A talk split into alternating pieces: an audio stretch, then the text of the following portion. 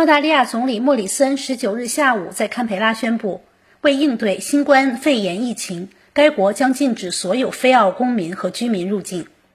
禁令将于当地时间三月二十日晚九点生效。莫里森在发布会上说。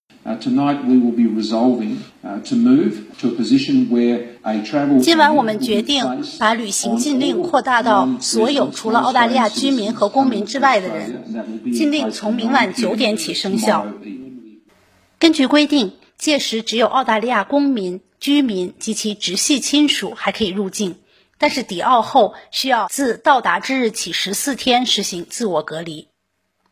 澳大利亚联邦卫生部十九日公布的数据显示，截至当地时间十九日上午六时三十分，该国新冠肺炎确诊病例累计增至五百六十五例，较前一天公布的数字增加了一百一十一例，累计死亡六例，治愈四十六例。莫里森说。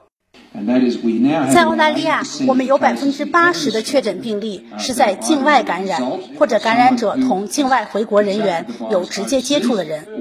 因此，确诊病例中很大一部分是输入型。我们的禁令就是为此设计的。此前，在十八日召开的新闻发布会上，澳政府曾呼吁所有澳大利亚人近期不要出国，不论是全球哪一个国家和地区。把旅行禁令提高到第四级，也就是最高级，这在澳大利亚历史上还是首次。